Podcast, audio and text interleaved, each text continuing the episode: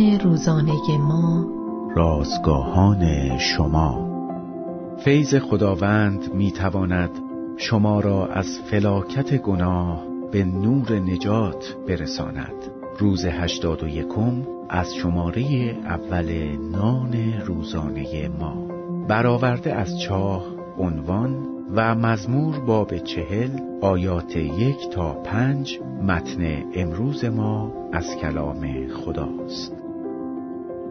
در کتابی قدیمی که چندین موعظه در آن نوشته شده بود درباره زیردریایی توضیح می‌داد که در کف اقیانوس از ادامه حرکت باز مانده بود روزهای زیادی گذشت و خدمه آن هیچ امیدی برای نجات نداشتند به علت عدم امکان اطلاع رسانی درباره محل دقیق به کشتی های گشتی جستجو دیگر فایده ای نداشت.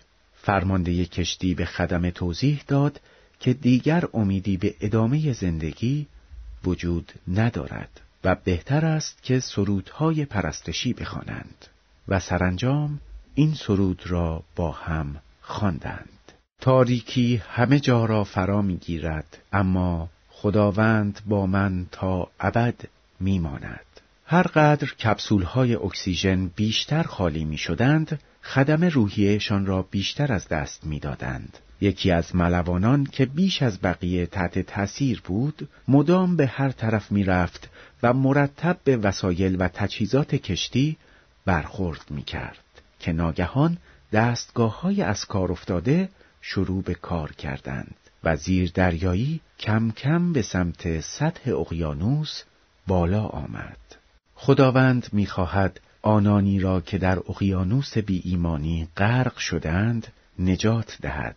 نجاتی که بس عظیمتر از نجات از دریای واقعی است. فقط معجزه فیض می‌تواند ما را از گناه و زلالت بیرون بکشد. اگر در چنگال گناه اسیر هستید فقط مسیح می‌تواند شما را آزاد کند. اگر به عیسی نجات دهنده توکل کنید از اقیانوس داوری به نجات نوربخش خداوند خواهید رفت.